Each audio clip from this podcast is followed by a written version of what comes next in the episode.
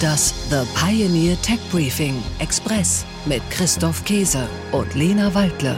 Herzlich willkommen, mein Name ist Christoph Käse und ich begrüße Sie ganz herzlich zu einer neuen Folge des Tech Briefings, einem The Pioneer Original. Und mit dabei aus dem USA-Aufenthalt zurück ist Lena Waldle. Hallo Lena, guten Morgen. Guten Morgen Christoph, hallo, schön wieder hier zu sein. Ja, wie war es im Silicon Valley? Sei ehrlich, du wärst am liebsten da geblieben, oder? Ja, ich wäre wirklich am liebsten da geblieben. Ich fand's super. Jeden Tag scheint die Sonne und San Francisco ist eine richtig coole Stadt. Und mir hat dieser Spirit so gefallen. Mit jeder zweiten Person, mit der ich gesprochen habe, die haben entweder für ein Startup gearbeitet oder gerade selbst eins gegründet. Und mir hat dieser Spirit wirklich gut gefallen. Und ich habe Waymos, also Googles selbstfahrende Autos in freier Wildbahn gesehen. Genauso wie Zoox heißen die anderen und Cruise. Und wie fahren die so? Cruise gehört ja zu GM. Wie fahren die Waymos? Fahren die langsam defensiv und bleiben immer stehen? Ja, die fahren sehr defensiv, die fahren extrem langsam und ich muss ehrlicherweise sagen, dass ich ganz oft gesehen habe, dass der Fahrer die Hand am Lenkrad hatte. Welcher Fahrer? Der Kunde oder irgendein nein, dritter nein, es Begleiter? sitzt ja immer noch jemand drinnen in den Waymos. Die dürfen ja rechtlich noch nicht ganz alleine fahren. Das heißt, hinterm Steuer sitzt immer jemand. Und ich habe ganz oft gesehen, vor allem an den Kreuzungen, dass der Fahrer noch eingreift und ans Lenkrad greift. Mhm. Bist du selber mitgefahren? Nein, man darf leider nicht mitfahren. Zurzeit werden nur Mitarbeiter, Ingenieure der jeweiligen Autofirmen mitgenommen. Ah ja, okay. Also selbst todesmutige deutsche Besucherinnen wie du dürfen sich nicht in ein Waymo setzen. Nicht mal österreichische Mitfahrerinnen nehmen sie Ja, mit. okay. Stark. Okay. Aber soweit dazu. Viel interessanter. Während ich mich an der Westküste gesonnt habe, warst du am Wochenende in Washington bei Joe Biden. Wie kommt's? Also, in der Tat, Lena, ich war beim White House Correspondence Dinger. Warum? Axel Springer hat vor einigen Monaten Politico gekauft. Das gehört jetzt also vollständig zu Axel Springer. Ich persönlich habe sehr viel Zeit und Liebe in den Aufbau von Politico in Europa investiert. Und es war jetzt tatsächlich der 15. Geburtstag. Aber vor allen Dingen war es seit zwei Jahren oder drei Jahren sogar das erste White House Correspondence Dinner wieder live. Und seit sechs Jahren das erste Mal mit Beteiligung eines amerikanischen Präsidenten, weil Donald Trump dort nie hingekommen ist. Man muss sich das vorstellen, Washington Hilton, ein riesiger Ballroom, 2600 Gäste. Der amerikanische Präsident, man kennt die Fernsehbilder ja auch, hält eine Rede. Ich saß nur 20, 30, 40 Meter vielleicht Maximum von ihm entfernt. Und ein Comedian macht sich dann über ihn lustig, zieht ihn nach allen Regeln der Kunst durch den Kakao. In diesem Fall war es Trevor Noah, den ich bewundere und immer gerne schaue. Der war live auf der Bühne und hat das wirklich auch äh, fabelhaft gemacht. Ein ganz besonderer Moment. Ein, ein wirklich besonderes Erlebnis. Ich bin sehr, sehr neidisch, muss ich ehrlicherweise sagen. Und hören wir doch kurz mal rein, was du da alles so erlebt hast. Denn eines der großen Themen war auch die freie Meinungsäußerung. Und Joe Biden hat bei dem Dinner auch selbst einiges an Humor bewiesen und mit folgenden Worten den Comedian Trevor Noah begrüßt. I'm going to turn this over to Trevor now. Strap myself into my seat. And Trevor, the really good news is now you get to roast the President of the United States. And unlike in Moscow, you won't go to jail. Podium is yours. Ein Glück für Trevor Noah und er hat wirklich dann in dem, was er dann gesagt hat, kein Blatt vor den äh, Mund genommen. Er hat den Präsidenten wirklich nach Strich und Faden durch den Kakao gezogen. Es wurden Alterswitze gemacht, es wurden äh, Witze über seine mangelnde Durchsetzungsfähigkeit im Kongress gemacht, aber er hat auch alle anderen mit auf den Arm genommen. CBS, NBC, da ist kein Auge trocken geblieben.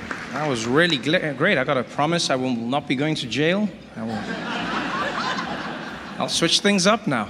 Und aus meiner Sicht, das muss man sagen, Joe Biden wird ja oft als etwas äh, langsam, vielleicht auch ein bisschen alt bezeichnet.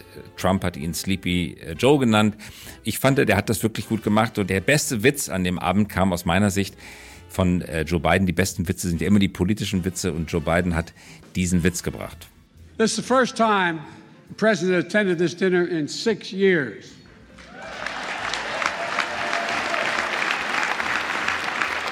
It's understandable. We had a horrible plague, followed by two years of COVID. So, jetzt aber mal zurück zum Tech Briefing. Warum sprechen wir denn so ausführlich über diese Rede, abgesehen davon, dass es sehr, sehr cool ist, dass du dort warst? Und vor allem, warum sprechen wir über die Scherze des Trevor Noah?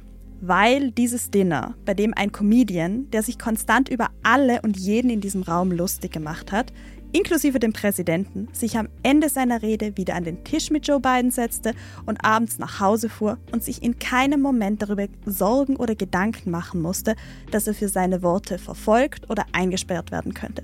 Und genau das ist Meinungsfreiheit. Freie Meinungsäußerung ist auch das, was Elon Musk als Grund einführt, warum er Twitter kaufen möchte. Er möchte bei Twitter mehr freie Meinungsäußerung ermöglichen. Das wird hochgradig kritisiert, weil es natürlich auch die Gefahr birgt oder fast schon die Gewissheit birgt, dass dort jeder Verschwörungstheoretiker, jeder Beschimpfer, jeder Aufwiegler zu Wort kommen kann. Zur Entscheidung steht nicht weniger als die Frage, wer im Internet was sagen darf und was nicht verbreitet werden sollte. Ganz zu Beginn des World Wide Web gab es die romantische Vorstellung davon, dass im Netz jeder alles sagen darf und dass die Welt damit besser wird. Heute wissen wir, genau das ist nicht eingetreten. Die Welt kann viel gefährlicher werden, wenn jeder ohne jede Form von Moderation und Kontrolle ein Millionenpublikum erreichen darf. Das ist das Thema, mit dem wir uns heute beschäftigen wollen. Und im zweiten Teil unseres Podcasts werfen wir einen Blick auf das Web 3. In einer Female Founders Edition spricht unsere Kollegin Gesa Mitschaika mit der Dropstar-Gründerin Rebecca Miller über die Weiterentwicklung des Internets, wie NFTs in der Wirtschaft eingesetzt werden und wie sie mit Dropstar die Musiklabels aufmischen will. Mehr dazu nach den Nachrichten der Woche. Tech Briefing: Nachrichten aus der Welt der Big Tech. Alles dreht sich um das Metaverse.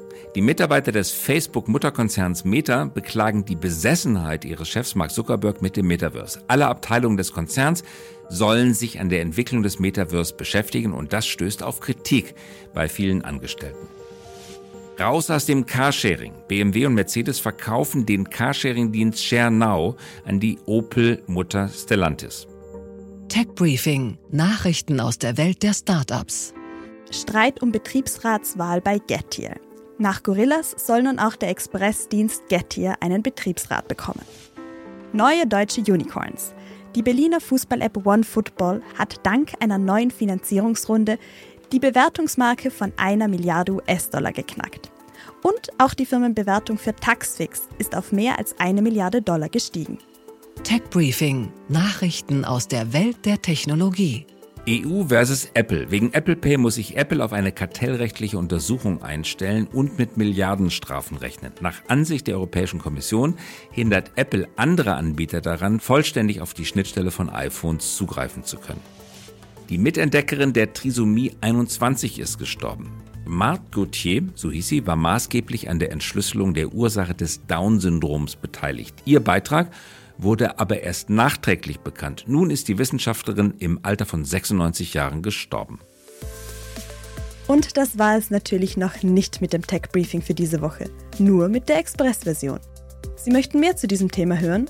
Dann kommen Sie doch an Bord. Mit einer The Pioneer-Mitgliedschaft hören Sie unsere Analysen sowie aktuelle Nachrichten aus der Welt der US Big Tech, Startup und der deutschen Industrie in der The Pioneer Podcast App und lesen unsere Briefings und Artikel auf thepioneer.de/slash techbriefing. Die Links dazu sowie zu unserem kostenlosen Newsletter finden Sie in den Show Notes. Haben Sie Themenwünsche oder Feedback zum Podcast? Dann schreiben Sie uns doch eine Mail an techbriefing@mediapioneer.com. Wir freuen uns auf Ihre Nachrichten und wenn Ihnen unser Podcast gefällt, dann bewerten Sie ihn doch in Ihrer Podcast-App.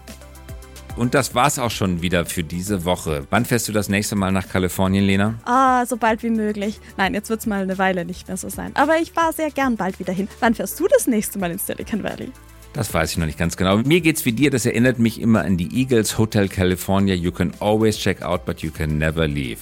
Damit schicken wir Sie in diesen schönen, starken, erfolgreichen und hoffentlich glücklichen Tag. Herzliche Grüße von Christoph Käse und von Lena Waldle. Hören Sie sich den Song von den Eagles an. Wir dürfen ja leider keine Musik mehr spielen. Und wir hören uns wieder nächste Woche. Das The Pioneer Tech Briefing Express mit Christoph Käse und Lena Waldle.